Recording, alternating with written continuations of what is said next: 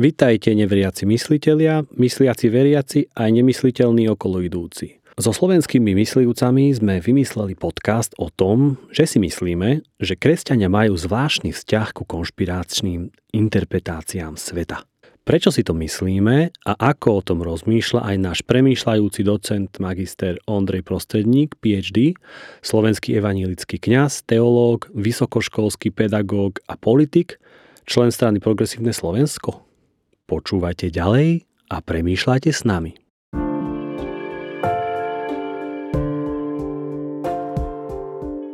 Môj prvý kontakt s konšpiráciami, s kresťanskými konšpiráciami sa udial asi okolo roku 2012. V tom čase som začal javiť väčší záujem o, o kresťanstvo, o biblické texty, o celú hĺbku kresťanstva a tak ďalej a tak ďalej. No a kde môže človek nájsť viac múdrosti a hlbšiu múdrosť ako na YouTube predsa? Tak som sa rozhodol e, rôzne texty Biblie ísť študovať na YouTube. No najmä ma samozrejme zaujímali texty poslednej knihy Biblie Zjavenia Jána, Apokalypsa takzvaná. No a tak som išiel na YouTube a e, som si trošku YouTubeoval a hľadal vysvetlenia k tejto téme. Niektoré boli zaujímavé, niektorí boli dobré. Ako tak sa človek kliká a kliká, tak sa prekliká aj do čudných vôd zatemnených interpretácií sveta. Ešte som nevedel rozsúdiť, nevedel som si povedať, že tak toto je zlé, toto nie je zlé, lebo však ja som sa len učil, nemal som to veľmi ako vtedy kriticky vyhodnocovať, ale pri niektorých videách, čo som videl, ako keby mi ustrelilo dekel. Mal som pocit, e, že toto je už veľa. Niektoré videá, čo vysvetľovali, akým spôsobom a ako rôzne tie niektoré biblické symboly vysvetľovali, interpretovali, ako intelektuálne aj biblicky, teologicky skratkovito tam vpasovávali práve veci, ktoré sa diali, napríklad Obama a a Amerika a Rusko a toto a hento bolo až, až, až náramne podozrivo čudné. Až príliš podozrivo, čudne a jednoducho a sa to všetko stiahovalo práve na tú dobu, ktorú teraz prežívame. Práve na tú dobu, ktorú autor mal pocit nejako zaujímavo biblicky vysvetliť. Samozrejme, tieto videá sa spájali s veľmi zaujímavými ob- obrazovými motívmi, kde rôznymi lacnými efektami a ukradnutými videami e, boli, boli ilustrované tieto myšlienky a tieto výklady. Samozrejme to bolo nahovorené alebo nadabované takým tým, tým polským alebo ako keby komunistickým vlakedajším dubbingom, kde jeden človek, e, čudne hovoriaci, e, vysvetloval tie, tie teórie. No a tam som sa ja som zistil, že fúha, že svet aj kresťanských interpretácií alebo interpretácií biblických textov vie byť riadne uletený.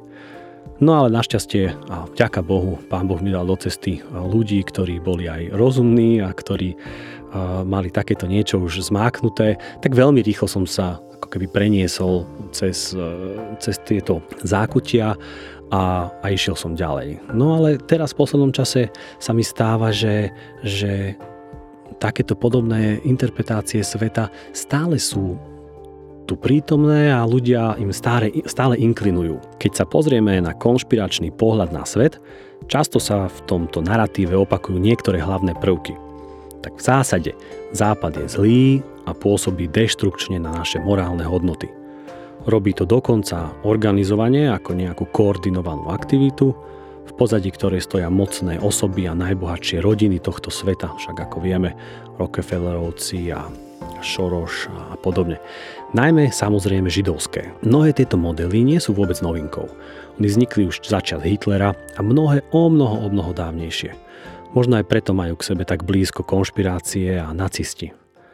Ako protiváha tohto sprisahania, tu máme samozrejme nás, neskazených čistých Slovanov, na čele so silným a tradične konzervatívnym Ruskom. V tomto svetle sa potom vysvetľujú všetky možné najaktuálnejšie spoločenské témy, ako boli, dajme tomu, imigranti, ako je teraz COVID, ako sú očkovania a podobne a tak ďalej a tak ďalej. A toto očkovanie ktoré je s takou obľubou spájané aj s milným výkladom textov Biblie, najmä e, z textu z toho spomínaného zjavenia Jána a šelmy a znakom šelmy a číslom 666 konšpiračnej fantázii sa už medze vonkoncom nekladú. Ja by som chcel, ale našu tému rozdeliť aspoň tak zhruba na dve najväčšie témy. E, jedna sú tie biblické konšpirácie, druhá by boli tie ako sekulárne alebo univerzálne konšpirácie, s ktorými sympatizujú či kresťania, či nekresťania, veriaci, neveriaci, to nemusí byť vôbec to nejaké smerodatné alebo dôležité. No aj na tieto témy sa chcem porozprávať s pánom doktorom prostredníkom. Vám sa vybavujú nejaké také tie celkom zaujímavé biblické konšpirácie alebo konšpirácie, čo kresťania celkom lúbia alebo čo ste počuli, že sú celkom, že stoja za zmienku? No, ja sa priznám, že toto je ako, idem s veľkou pokorou do tejto témy, mm. pretože je, je to veľmi, veľmi náročná téma mm. a áno, je to tak, že práve tie, tie knihy, ako je Zjavenie Jána alebo ako je prorocká kniha Daniel, sú živnou pôdou pre takéto fantázie. A ono to súvisí v podstate s tým žánrom ehm, tejto literatúry antickej, ktorý sa nazýva apokalyptická literatúra.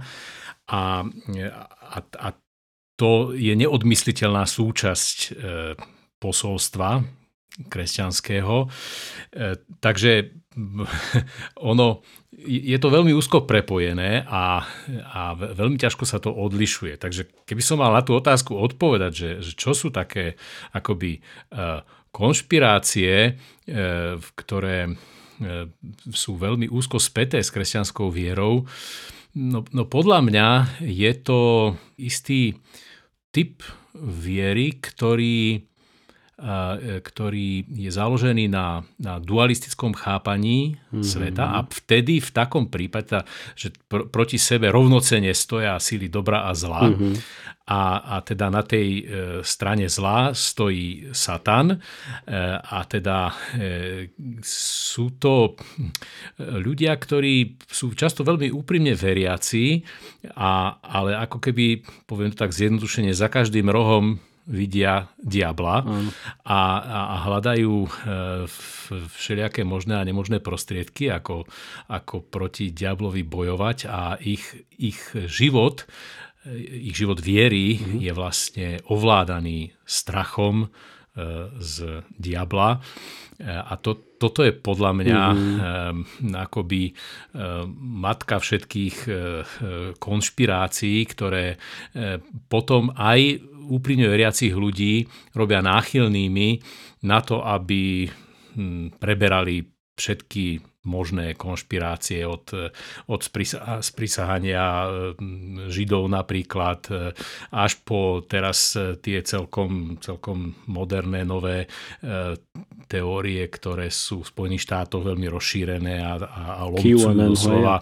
Áno, presne tak, to mhm. mám na mysli QAnon, e, ktoré doslova lomcujú e, tou americkou kultúrou. Mm.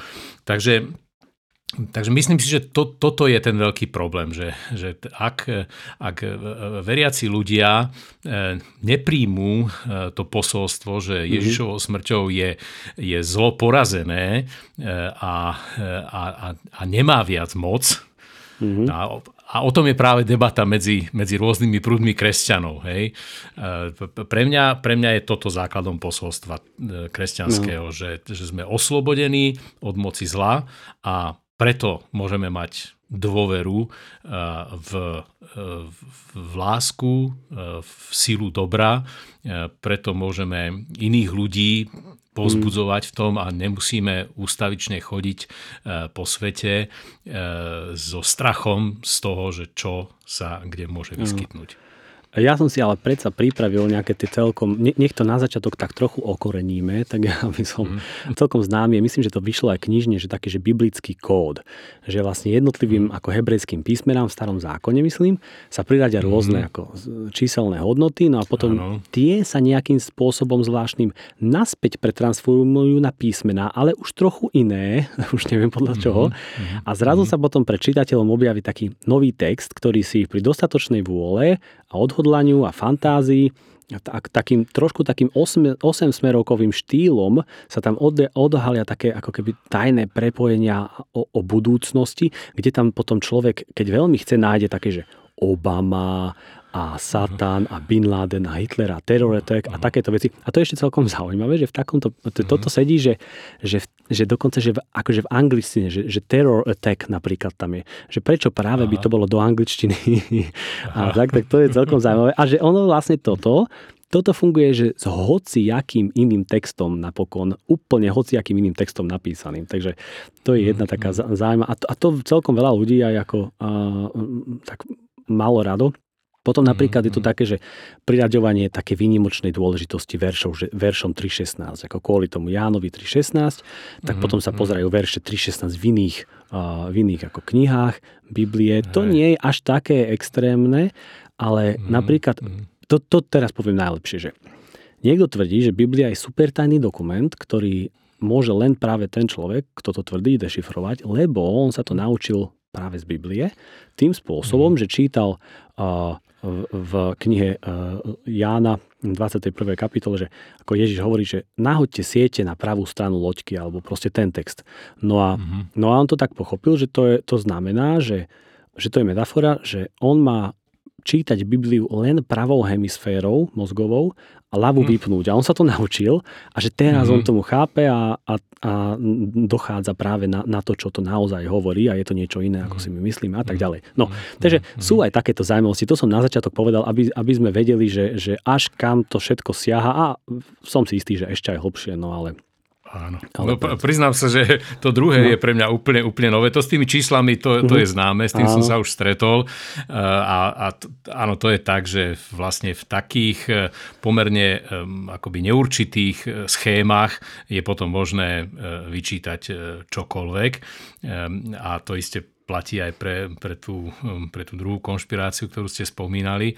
No ale, ale to je v podstate, to, podstatou tých konšpiračných teórií je to, že, že tu vlastne e, e, títo ľudia žijú v strachu a majú predstavu, čo si čo, čo je ako, ten, ten svet je pre nich proste e, nepoznateľný, je záhadný mm-hmm. a e, skrýva, mm, a teraz na tom sa to láme, skrýva niečo, čo chce človeka zničiť. Mm-hmm. Tak ja si myslím, že podstatou kresťanského posolstva je, že áno, samozrejme je veľa nepoznaných vecí, ktoré, ktoré v nás môžu pôsobiť neistotu, ale ale my zvestujeme nádej, my zvestujeme lásku a dobro a preto hmm. tieto veci príjmame, príjmame nie so strachom, ale, ale s otvorenosťou a s nádejou. Áno. Ten strach, čo spomínate, tak to je naozaj taká e, spoločný menovateľ všetkých týchto aj či sekulárnych, biblických, kresťanských, hociakých konšpirácií. Ale presne ako ste aj spomínali, a to je taký konflikt toho, že protestanti mm, má pocit, že, že, že vo všeobecnosti viac veria tomu, že mm, majú mandát e, vykladať písmo aj kvázi ako keby sami e, so svojimi vedomosťami, čo nekritizujem toto tvrdenie, len ho hovorím. Mm. A No a potom, keď ale práve prídu k textom, ako ste spomínali, napríklad to zjavenie Jána alebo kniha Daniela iné proroctva zaujímavé, tak potom mm. tam vzniká naozaj živná, presne živná pôda na tieto takúto ľudovú eschatológiu a premiešanú s prvkami tohto antisemických konšpirácií a tak ďalej a tak ďalej. No a tam potom vystáva problém, že čo by tí, mali, tí ľudia mali robiť? Napríklad rezignovať na čítanie tých kníh, alebo majú to nejak študovať ináč a poctivejšie a čítať si k tomu knižky, alebo ako by k tomu mali pristupovať? Hmm.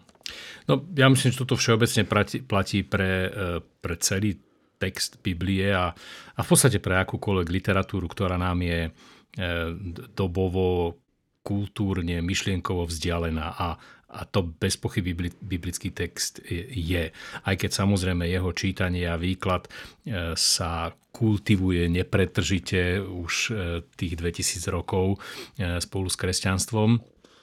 Ale, ale nie vždy to, čítanie biblických textov bolo vlastne čítanie, ktoré ktoré e, vedie človeka k, hm, k obohateniu a, mm-hmm. a k pochopeniu toho e, posolstva týchto textov. Ono treba povedať, že vlastne kritické čítanie biblických textov je hm, pomerne novou vecou mm-hmm. v tej 2000-ročnej histórii. Hovoríme v podstate až o dobe eh, osvietenstva, o, o vzniku vlastne literárnej kritiky eh, Biblie niekedy v 18. 19.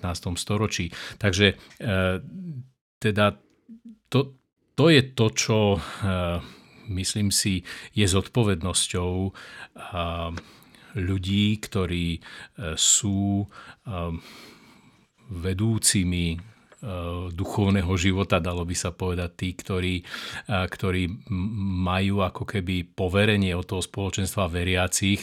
V evangelickej cirkvi vlastne e, sú to duchovní farári, ktorí to poverenie cirkvi majú a ich zodpovednosťou je, a do istej miery je to aj zodpovednosťou toho zboru, aby dbali na to, že tí ľudia, ktorí majú toto poverenie, musia mať aj vzdelanie mm. v, v týchto textoch.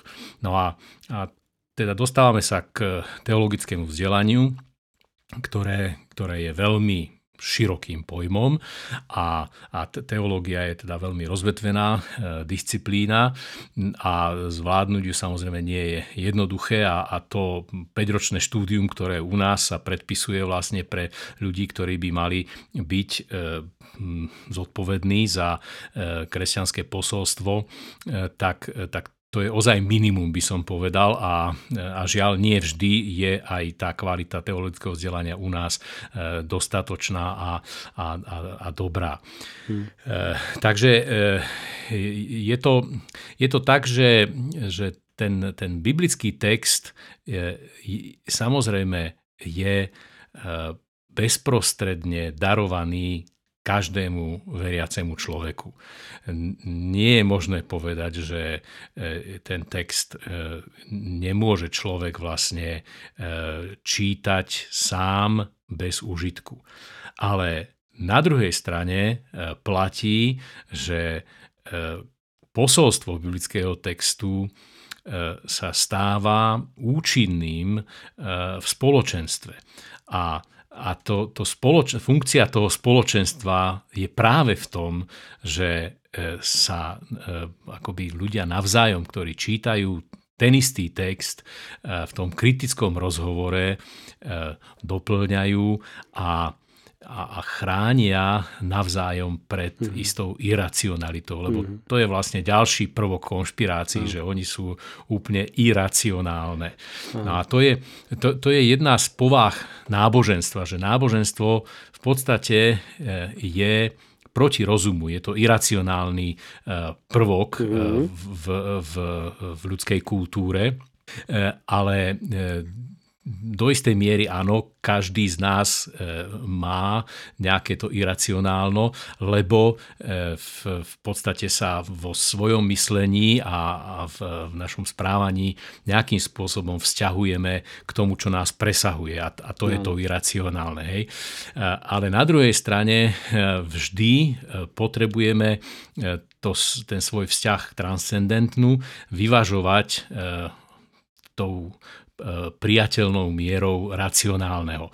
No a hmm. to, toto je vec, e, ktorú vlastne e, veľký nemecký teológ, ktorý neskôr pôsobil v Spojených štátoch amerických, Paul Tillich, objavil a on hovorí o tej typológii náboženstva, kde vedľa seba vo vzájomnej rovnováhe musí existovať ten, ten prvok náboženstva, ktorý je iracionálny. Mm-hmm on, on hovorí o akomsi kultickom prvku náboženstva mm-hmm. a a prvok náboženstva, ktorý je racionálny a to je, on to nazýva, že to je ten prorocký prvok. A to krásne vidno, že keď vlastne čítame s týmto pohľadom Tilichovským biblické texty, tak vidíme, ako neustále v tých biblických príbehoch zápasia kňazi, ktorí zdôrazňujú, že teda kult sa musí vykonávať e, podľa tých predpisov a nie sú dovolené žiadne otázky. A potom tam máme prorokov ako, ako Ozeáš alebo Amos e, e, alebo aj Izaiáš, ktorí sú schopní povedať, že, že Boh nenávidí váš kult a, a službu, ktorú mu preukazujete. A prečo? Preto, lebo e, sa sprene, spreneverujete tým základným etickým hodnotám, ktoré, ktoré vlastne Boh od vás vo svojom zjavení požaduje. Mm. Takže to, toto si myslím, že je jedna veľmi múdrá vec, s ktorou, s ktorou Pavel Tyrich prišiel a, a ktorá nám môže pomáhať v našej kresťanskej zvesti proti, e, proti tomu rozmachu konšpirácií, že e, áno, my sme do istej miery iracionálne bytosti a akékoľvek náboženstvo, nielen kresťanstvo, ale akékoľvek náboženstvo vlastne slúži na to, aby, e, aby e, uspokojovalo a utišovalo ten, tu náš, ten náš dopyt potom iracionálne. Ale na druhej strane tu máme tie krásne prorocké texty. Veď zoberme si, že aj Ježišovo posolstvo v podstate bolo kritikou kultu. Áno, áno. Sobota, dodržiavanie soboty, to, to, to, to e, slepé, e, be, bezmyšlienkovité dodržiavanie soboty e, a aj za cenu ľudského života, to Ježiš kritizoval a, a bol schopný povedať, že teda syn človeka je pánom nad týmto kultom, nad sobotou. Teda on bol prorok, ktorý kritizoval tento kultický mm. spôsob života. Keď ste hovorili to iracionálno, ale nemysleli ste, že ako keby, že antiracionálno, že nemyslíme týmto, že, že čo je, že, že, že, že nesprávne. To iracionálne nemyslíme len v negatívnom zmysle, áno? Ehm, nie, áno, hej, proste sú veci, ktoré, e, ktoré nás presahujú uh-huh. a pre, preto, hm, preto ich rozumom nevieme obsiahnuť, ale to ešte neznamená, že, že sú zlé. Uh-huh. Ale, ale, ale nemôžeme v, v ich nechať vládnuť e, nad sebou, pretože my sme e, ako Bohom stvorené bytosti racionálne bytosti. Teda, teda e, Boh nám dal aj rozum a my musíme jednoducho tu, tu niekedy, áno, niektorí ľudia majú proste z rôznych dôvodov, či už to je strach, alebo to, alebo to môže byť niečo iné, majú tendenciu utiecť úplne mm-hmm. do toho iracionálna a, a to je nebezpečné. To, to vidíme vlastne, to je ovocie ano, konšpirácií potom. No veď napokon, neviem teraz zase presne citovať, to by som zle dopadol, ale že veď milovať budeš svojho Boha, myslím, že aj celou svojou myslou a celým svojim srdcom a tak ďalej, že nejde tu len o mm, emócie mm, a, a iracionálno, ale aj o rozmýšľanie a, a je tu, to je prikázanie nabádať aj rozmýšľať myslíme si, že, že aj naše rozhodovanie je z, z veľkej časti racionálne a z, niekto pripustí tam aj nejaké emócie vraj. No ale že vraj je z oveľa veľkej časti, uh, väčšej časti emocionálne a potom tá rácio, rácio prichádza už ako racionalizácia tých rôznych ako našich rozhodnutí a, a podobne. No a to ma mm-hmm. potom privádza k tomu, že my vlastne máme určitý ako svetonázor a určité okuliare a teraz od toho veľmi závisí, že akými okuliarmi čítame tú Bibliu a aj ten metatext tej Biblie. Nie? Že, že či je mhm. to strach a taká tá paranoja a stále sa sústredujeme na toho revúceho lva, čo nás obchádza a chce nás nejako dostať, mm, alebo je to ten metatext tej nádeje, tej, tej záchrany a toho, toho príbehu, proste toho príbehu záchrany. A, to, a to sú úplne dve rozličné veci. A ako som počul, že práve pán Ludovit Fazekaš, nebohý z Levíc, kazateľ, že on spomínal, že taký odvážny výrok, že Biblia ťa môže pretvoriť alebo znetvoriť. Mm, mm, mm, to je zaujímavé, ne, nepočul som, nevedel som o tomto výroku, ale áno, e, to je to, čo vlastne v teológii nazývame hermeneutický prístup alebo hermeneutický kľúč. Mm-hmm. Že teda veľmi záleží na tom, čo považujeme za eh, rozhodujúce kritérium eh, toho, toho čo spája ano. jednotlivé biblické knihy.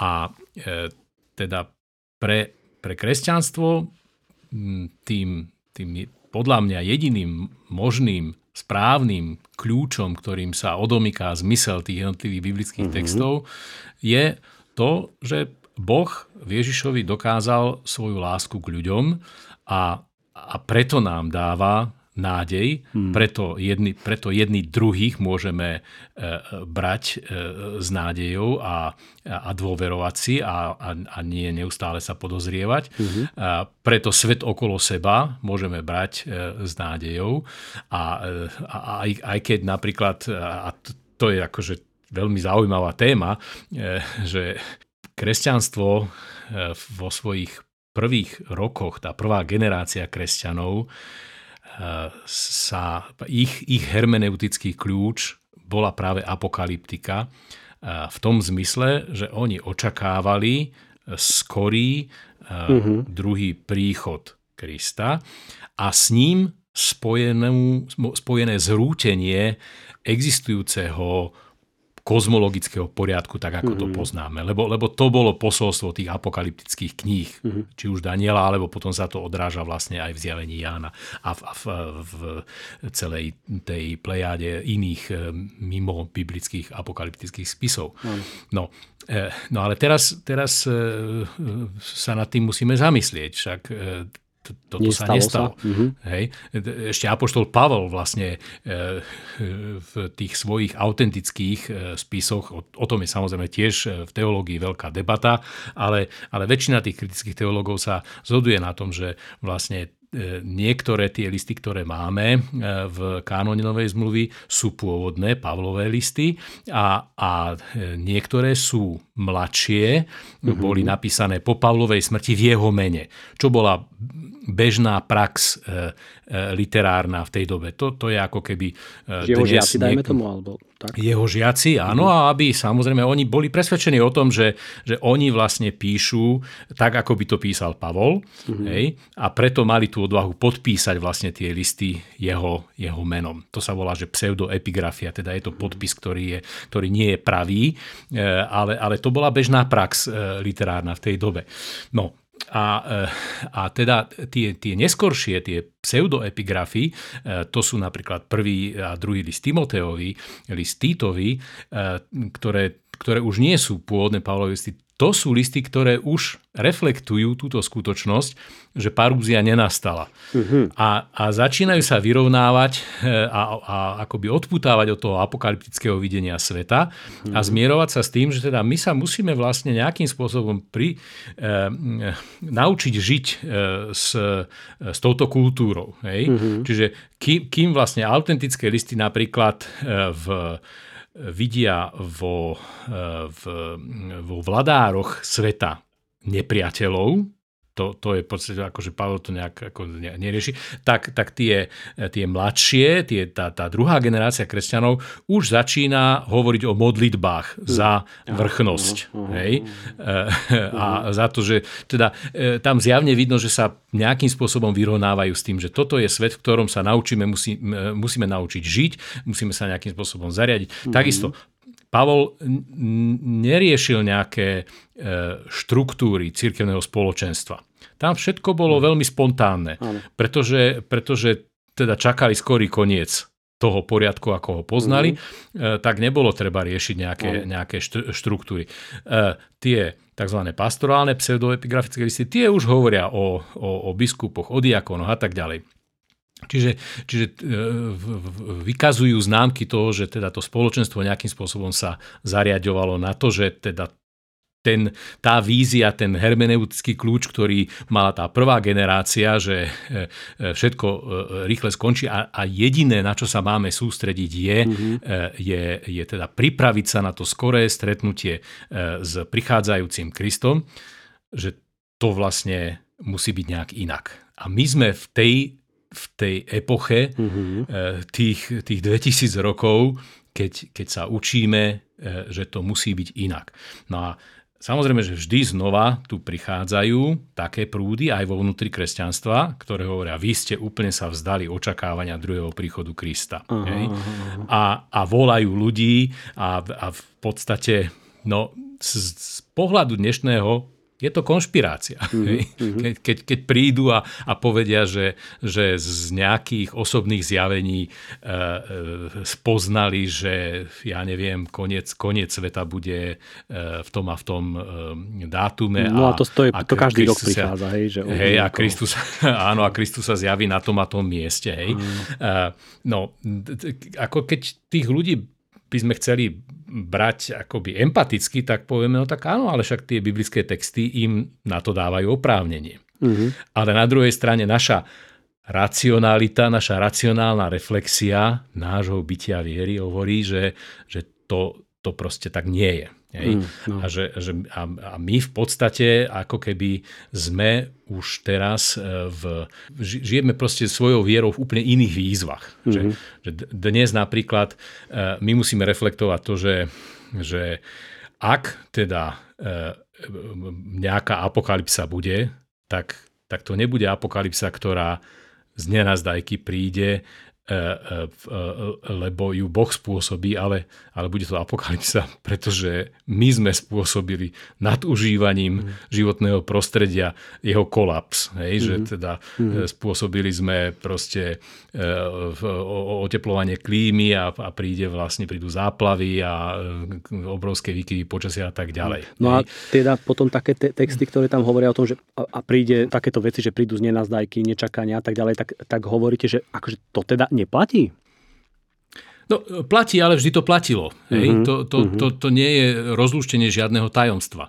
Vždy, vždy vlastne e, sa e, diali nečakané veci, ktoré, ktoré ľudí prekvapili, či už to bolo v tej dobe, alebo je to v našej dobe. Uh-huh. Hej? Takže, takže to, e, tomu, tomu ja nepripisujem žiadnu nejakú výnimočnosť a ani nič, nič objavné. Hej?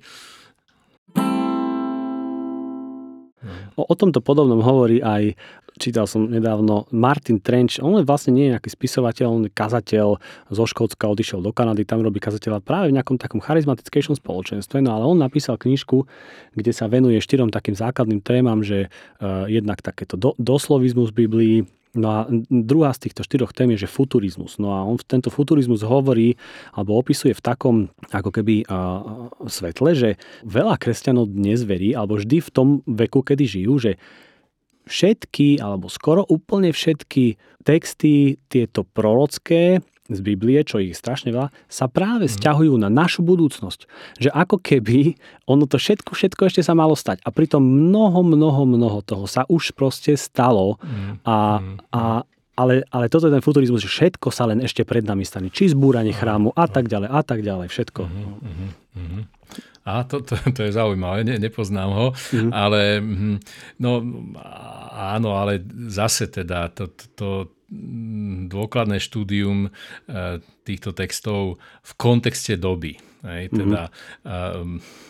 to je to, čo som možno nedopovedal v tej, v tej predchádzajúcej replike, že, že vlastne to teologické e, štúdium, najmä pokiaľ ide o, o biblické vedy a, a, a ten, ten spomínaný kritický prístup k biblickým textom, je založený na tom, že my vlastne e, sa snažíme mm, vsadiť tie biblické texty do doby, v ktorej vznikli a mhm. hľadáme, hľadáme inú dobovú literatúru. Pozeráme sa na archeológiu, čo nám archeológia hovorí o tej dobe, v ktorej tie texty vznikali. A, a tam sa potom môžeme zbaviť takéhoto futurizmu, lebo prídeme na to, že naozaj tie veci sa stali.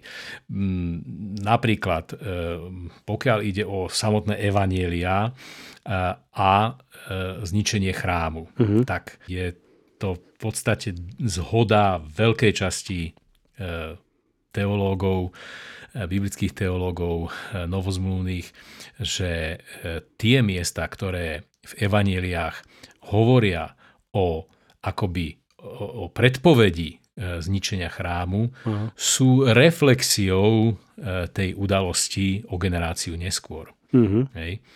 No, takže, Ako v roku 70, čo, hej? Že, čo a, si, presne, presne tak, hej, hej. A na základe toho potom aj e, sa e, stanovuje vek jednotlivých e, evanielí, aha, že či vlastne, akým spôsobom e, majú tú zmienku o, e, o zničení chrámu, alebo ju nemajú a, a vlastne všetky ju majú a preto predpokladáme, že vznikli až po roku 70. máme ako kresťania niekedy podľa mňa až trošku takú prehnanú motiváciu študovať vlastne, že ako to bolo v prvej církvi, tak vlastne by to malo byť aj teraz. A vlastne to štúdium nie je až také ani, ani také poctivé, len, len skôr tak, že aha, prečítam si, ako, ako Pavol hovoril do Korintu a, a, a podobne, tak, tak vlastne ako vtedy sa chovali, ako, aký, aký mali zbor, tak tak by malo byť aj teraz a to budeme tí najsvetejší a tí najlepší. No ale tu vidíme, čo sme sa aj bavili o tom, že, že už aj Pavol si myslel, že o chvíľu príde to vytrhnutie alebo ten, ten nejaký koniec a hovoril, že veď najlepšie by bolo, že ani sa nemusíte už ženiť, vydávať a tak ďalej. Mm. No a už potom tí jeho žiaci už trošku to ináč správali, čiže vidíme tu mm. nejaký vývin alebo vývoj mm. reflexie týchto udalostí. No a teraz je moja otázka. My tu žijeme o zhruba 2000 rokov neskôr. Myslíte si, že ten vývoj a vývin aj reflexie náboženstva, spirituality, aj poznania Boha alebo toho tajomstva, poznávania trvá dodnes. Sme my v nejakom zmysle popredu v poznaní týchto tajomstiev, ako oni boli? Ja si myslím, že jednoznačne teda e, poznanie ľudstva sa rozširuje. Mm. Tým, tým nechcem povedať, že niekedy príde doba, keď budeme poznať všetko, neviem. Mm. Hoci keď už by sme mali eh, ho, eh, operovať biblickými textami, tak eh, napríklad Apoštol Pavol v, v texte, ktorý teda považujeme za jeho autentický text v, v 13. kapitole 1. listu Korinským, predpokladá, že, že áno, dnes vlastne on zo svojej perspektívy mm-hmm. hovorí o tom, že veľa vecí nepozná, že teda vidí iba ako v zrkadle a tým myslí to antické zrkadlo, ktoré, ktoré bolo veľmi e, akoby nedokonalé, nedá sa, áno, nedá sa porovnať s tým našim zrkadlom, ktoré poskytuje jasný obraz, ale e, bol to ako keby kus lešteného kovu, ktorý, ktorý aj do istej miery skresloval, preto on mohol toto povedať, že vidíme, vidíme ako v zrkadle, čo znamená nedokonalý obraz. Mm-hmm. Ale, ale raz to poznanie bude dokonalé. On to samozrejme spája e, s, s istým mystickým vyjadrením, ktoré, ktoré, ktoré naráža na to, že teda ako keby toto naše bytie získa inú kvalitu a splinie s transcendentnom, s tým, čo nás presahuje a vtedy to naše poznanie bude dokonale. Ale, ale zároveň je je tu e, fakt, že, že, že teda, e, ak, ak by sme mali hovoriť o, o prírodovedeckom, vedeckom poznaní, e, tak, tak to proste naberá stále na, na objeme mm-hmm, a jeho stále, mm-hmm. stále viac aj pokiaľ ide o poznanie ľudskej, ľudskej psychiky, tak, tak aj, to, aj to sa stále rozširuje. Ale na druhej strane treba povedať, že, že proporčne je to ako keby stále málo. Uh-huh, že, že, teda, že stále sú to, stále sú to len zlomky. Hej, teda ja, ja si akože nemám nejakú ilúziu, že, že to, to ľudské poznanie e, raz ovládne a obsiahne všetko, e, ale, ale rozhodne si myslím, že poznávame stále viac uh-huh. a, a, a, a aj vlastne v tom, e, v tom našom živote viery, eh, ktorý, ktorý akoby sa akumuluje eh, za to obdobie, kedy vlastne píšeme nejaké e, náboženské texty od tých biblických až po dnešné teologické spisy, že, že tam sa tiež akumuluje nejaké poznanie, nejaká skúsenosť, e, ktorá, ktorá e, nás stále robí, robí schopnejšími porozumieť to, čo sa okolo nás deje, to, čo sa deje, to, čo sa deje v nás. Takže v, tom, v tomto som akoby optimista a, a nemyslím si, že by, že by to ako keby nejak degradovalo, ale na, naopak teda pro, progreduje to, po, po, ide to dopredu. Mm, super, pozbudivé. A... ten, ten text z Biblie, ktorý sa týka tej šelmy a, a prijatia toho znaku a, a 666 mhm, a podobne. No ono sa to vždy vyťahne v novom a v novom kontexte a vždy sa to týka práve toho, čoho sa to týka. A a teraz znova sa to vyťahuje, že v súvislosti s očkovaním, koronavírusom a tak ďalej. Máte k tomu niečo povedať, alebo, alebo teda tá, tá, tá konšpiračná teória, ktorá sa spája teraz s očkovaním a, a to, že teda v, ako, to, ako to Kotleba úplne teda zvláštnym spôsobom, neviem, ako na to prišiel. Z tej vodky teda, asi. E, áno, že, že teda e, ten, kto sa dá očkovať, že vlastne bude mať e, to znamenie šelmy a on myslel na to, že teda to, to, to, to čo stále opakuje, že to očkovanie ako keby vpraví človeku do tela nejaký čip, ktorý potom bude, bude kontrolovať. A odkázal, a on povedal, že no ale však to už je napísané, v zja, to tak povedal, že v zjaveniach Jána, že aha, teda v zjaveniach Jána, to je, že tam si to prečítajte. No, tak treba vedieť, že áno, samozrejme, znamenie šelmy, to číslo 66, 666, to sa spomína e, v, v knihe Zjavenia Jána. Ale Zjavenie Jána, keď toto spomína, týmto odkazuje na bežnú prax, e, ktorú dodnes e, zachovávajú ortodoxní židia.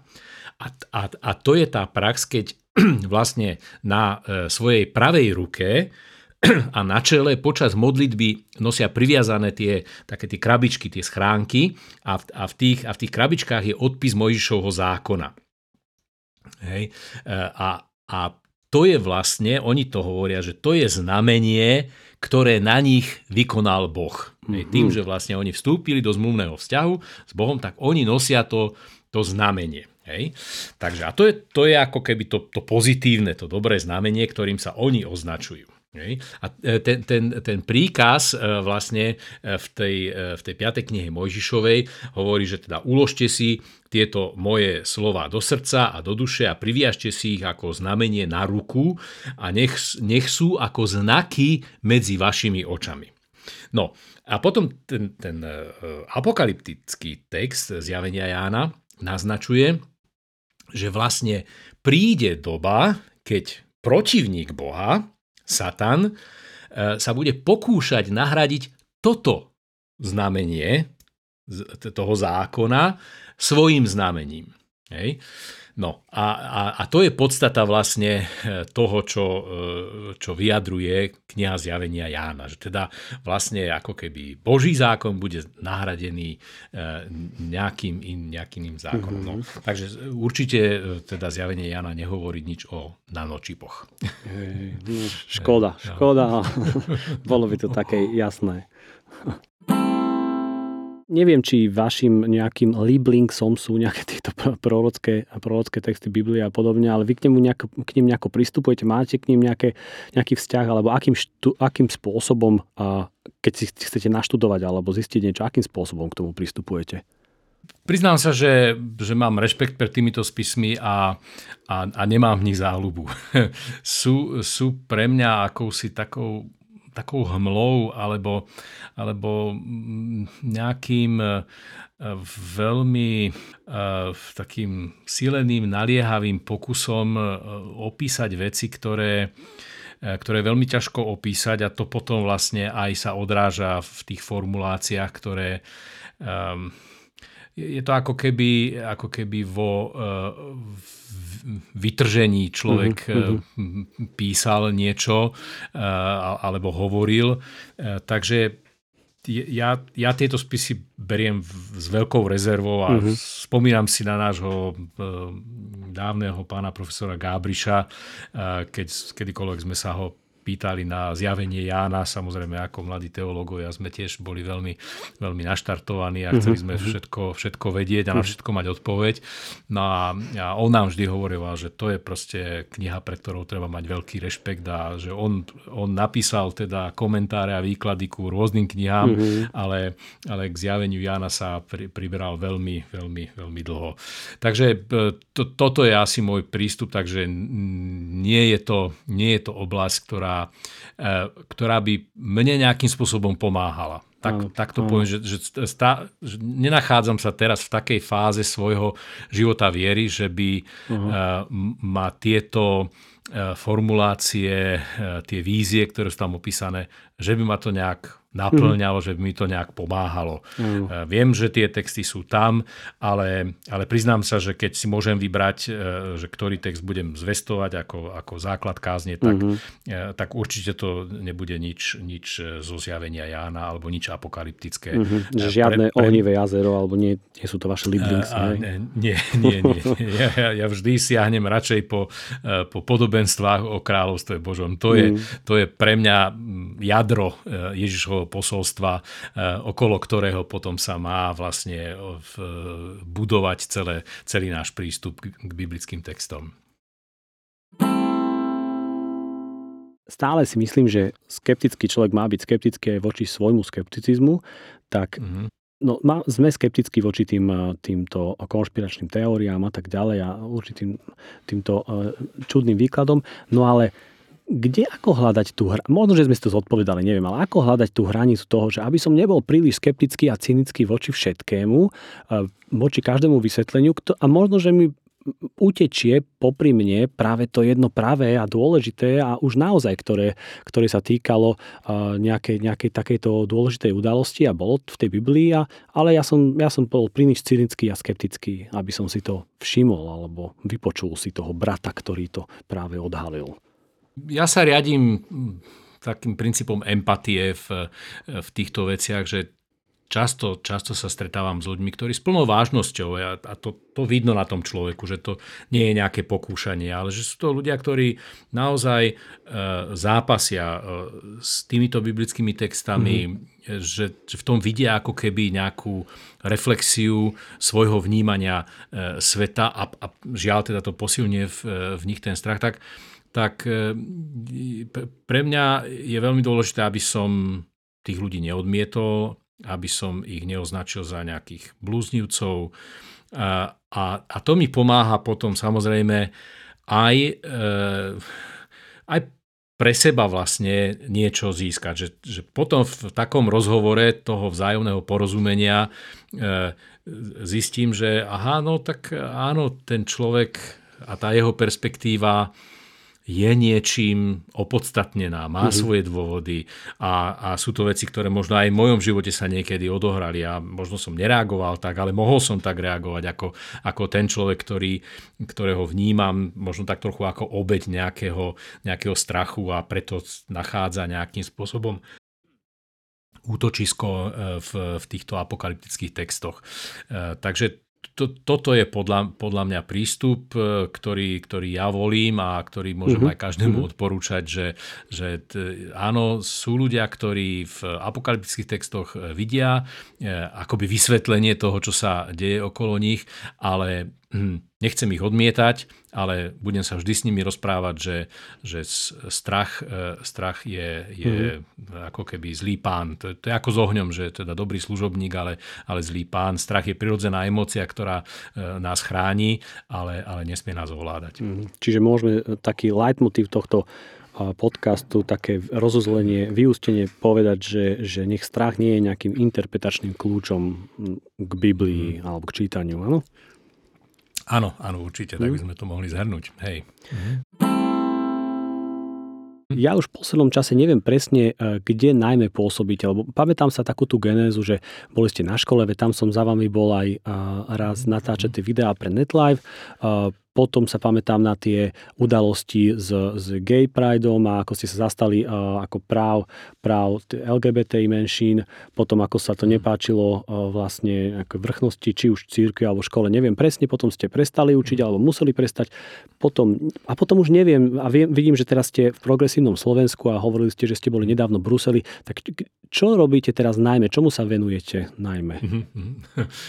No, možno to trocha zrekapitulujem. Tak ono, ono to bolo bolo tak, že, že proste tie veci sa začali pomerne dynamicky meniť potom, ako som, ako som vystúpil na e, duchovom prajde. Coming out, hej. 17. No, tak...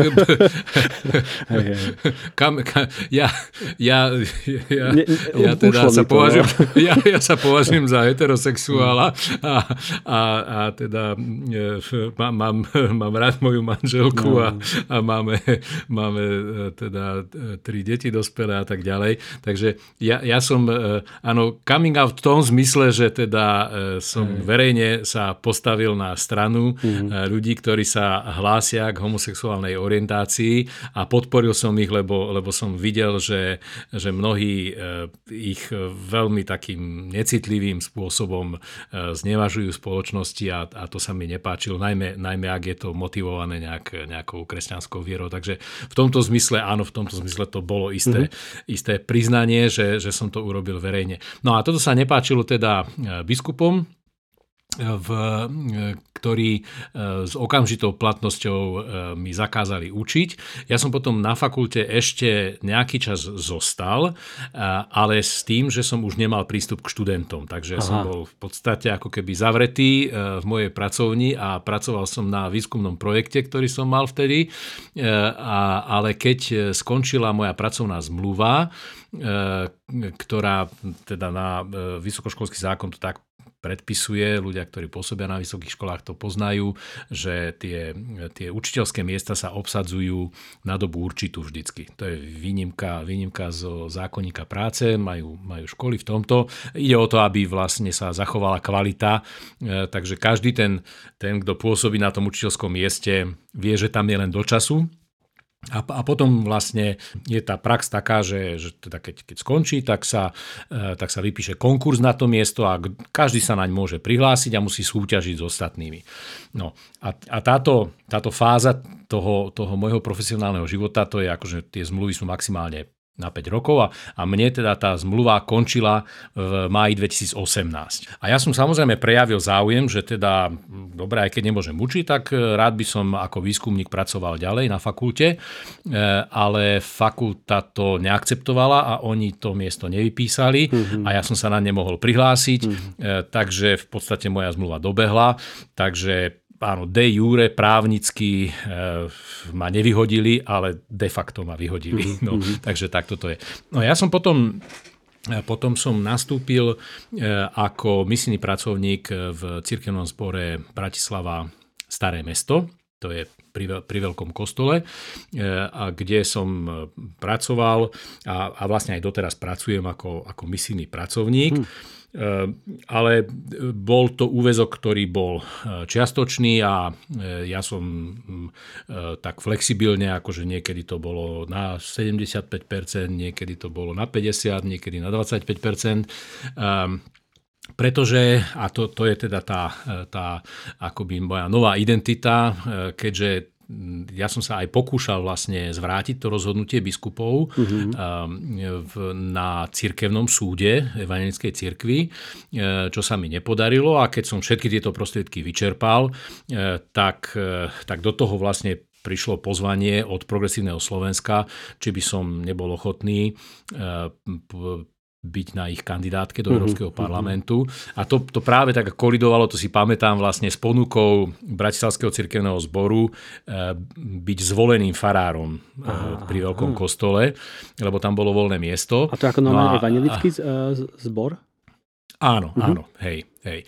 No a, a vtedy ten postup u nás je taký, že teda e, cirkevný zbor musí požiadať súhlas biskupa k voľbe toho konkrétneho človeka. Čiže oni rade napísali, že teda my chceme e, teda e, voliť Ondreja Prostredníka a vtedajší biskup Milan Krivda odpísal, že on nesúhlasí mm-hmm. s tým a nedáva, nedáva mi súhlas k voľbe. Takže tým sa pre mňa ako keby všetky dvere kariérne v cirkvi zavreli, mm-hmm. teda neboli ochotní mi vrátiť kanonickú misiu, neboli ochotní mi povoliť byť riadným farárom. Takže som si povedal, OK, keď e, církev a, a teologická fakulta o mňa už nemá záujem, tak e, akceptujem túto, e, túto výzvu politickú. Takže som kandidoval vlastne aj v v, v eurovoľbách a aj v voľbách do Národnej rady. E, v tých eurovoľbách vlastne teda sme boli pomerne úspešní, aj keď teda ja som mandát nezískal. No a vo voľbách do Národnej rady tam sme zase neboli úspešní, ale, ale tiež som mal pomerne dosť veľkú podporu, čo, mm-hmm. čo ma pozbudilo. Ja som v podstate sa z toho 36. miesta prekruškoval, ak si to dobre pamätám, na nejaké 19. miesto. Uh, uh-huh. V, v tom našom systéme volebnom. Takže ďalej som na ten akoby malý úvezok pracoval v v, ako misný pracovník. To, to v podstate znamenalo, že som, alebo znamená, že s, Hovorím preto v minulom čase, lebo teraz vlastne s touto koronou všetky tie moje, moje úlohy, ktoré som robil, už pominuli. Ale teda biblické hodiny som viedol, také prednáškové večery a diskusné večery som robil, e, dospelých konfirmandov som pripravoval. No ale keď bolo treba, tak som aj Ehm, zaskakoval ehm, v, ako v kazateľských úlohách, to znamená, že som riadne viedol služby Božie ehm, príležitosne. Takže to, toto som robila a teraz stále tiež občas teda pripravím nejakú nahrávku služieb Božích, lebo teraz, mm-hmm. keď je vlastne lockdown, tak, tak služby Božie nerobíme mm-hmm. vo veľkom kostole, ale akoby tie, tie, ten online módus tiež do toho prispievam nejakým spôsobom. Mm-hmm. Takže toto stále robím, ale, ale to v podstate nie je nejak akože moja hlavná činnosť. E, tá, tá hlavná činnosť je taká, že v podstate som ako keby hm, dalo by sa povedať, e, teolog na voľnej nohe, to znamená, že v, robím rôzne posudky, píšem články, e, pôsobím v jednej komisii teraz pre hodnotenie Univerzity Karlovej, a rôzne takéto aktivity. No, je, je, to, je to veľmi napínavé, mm. náročné, lebo človek teda podstate ako keby taký duchovný živnostník. Mm. musím sa obzerať, musím si, musím si hľadať rôzne úlohy, ktoré nejakým spôsobom ma uživia, ale nesťažujem si, nehľadujem, takže e, dá, dá sa to aj takto. No, ale je, musím povedať, ako aby som to celé uzavrel, že e, je mi to tak trochu ľúto, že, že proste tá evanická církev sa takto Aj. otočila ku mne chrbtom. Oni samozrejme to zdôvodňujú tým, že ja nie som ochotný zmeniť svoje názory, že, že tie moje názory sú pre nich stále nepriateľné. Tak Mm-hmm. Takže mm-hmm. no, takto to je. No. Mm-hmm. Jasne, ďakujem za, za ozrejmenie. Ináč ja viac, mm-hmm. ako keď si teraz všímam, či aj teológov, uh, tak mnohí, čo, čo aj ostali tak v pamäti a aj relevantní často, uh, ako čo sú už aj nežijúci, tak často boli na periférii. Keď napríklad teraz uh, som bol v poslednom čase taký celkom fascinovaný týmto Pierre de, de Chardin, on mm-hmm. tiež, ja, tie, tie, tiež ho poslali do Číny, ho Vatikán ho poslal do Číny, dobre ďaleko. A, a predsa, no tak, a tie knihy jeho sa až po jeho smrti začali vydávať a tak ďalej a tak ďalej. Ri, aha, Richardo je tiež odsťahovaný tam v tej púšti v Novom Mexiku a stade. Aha, Čiže, hej, hej. no to je... No, ohľadom toho, keď sme sa ešte bavili, že, že čo robíte, mm-hmm. tak ja som si všimol, že, že takisto ste uh, založili alebo robíte uh, spolu podcast. Volá sa to Pestrý podcast. Uh-huh. Pestrý podcast. Jeho cieľom je vlastne približovať, prinášať ľuďom témy, ktoré sa týkajú ľudských práv uh-huh. a základných slobôd. Teda robíme to spolu s, s kolegyňou z Progresívneho Slovenska, s Luciou Plavákovou. Uh-huh. A e, najčastejšie teda vydávame e, správy, to voláme, že pestré správy, vždy v pondelok e, ráno. E, je možné si to nájsť na rôznych tých podcastových platformách, uh-huh. e, ale m, keď sa dalo, a dúfam, že sa zase čoskoro bude dať, tak e, si pozývame aj hostí, e, ktorí sa venujú rôznym témam a rozprávame sa s nimi. Mali sme napríklad e, e, pani e, z Nitry, ktorá, sa, ktorá vedie to Centrum Slniečko a teda rieši otázku šikany a domáceho násilia.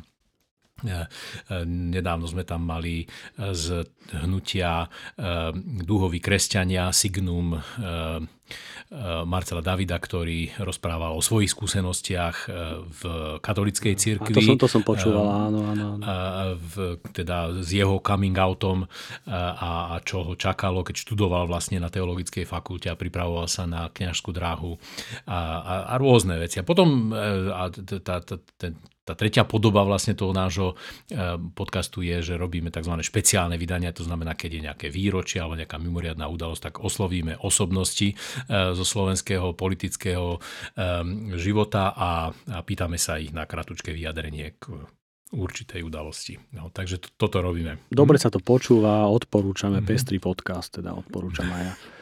Ďakujem pekne, ďakujem. Ďakujem. Takže, pán prostredník, Prajem vám, nech sa vám darí na vašej ceste naďalej. Nech aj tá cesta, ktorá je poctivá v tom, že nevidíte možno, že presne na, kam vedie, ale je poctivé, pekné, že, že, že sa nechávate viesť a robíte to, čo podľa svedomia uznáte, že je dobré a potrebné práve teraz aj v spoločnosti, tak eh, nech pomôžete viacerým ľuďom a nech pomáhate naďalej, tak to vám prajem. Ďakujem, ďakujem veľmi pekne. Počúvali ste epizódu podcastu Na každom záleží o kresťanoch a konšpiráciách s docentom magistrom Ondrejom Prostredníkom PhD. Vaše nápady, otázky a pripomienky nám môžete posielať na e-mail gabriel.jpk.sk Naozaj ocením, ak mi pošlete nejaké nápady alebo tipy na témy, ktoré by ste radi na našom podcaste počuli. Možno, že máte nejaké otázky, pochybnosti alebo výhrady Budeme vám veľmi vďační, ak nás podporíte. Môžete tak urobiť na www.jpk.sk lomeno chcem podporiť. Ak môžete, pomôžte nám šíriť túto epizódu ďalej, pretože na každom záleží. Majte sa dobre a nech vám svetlo sveta a nádeje pomáha múdro rozsudzovať medzi pravdou a klamstvami a nech vás jeho láska zbaví všetkého strachu.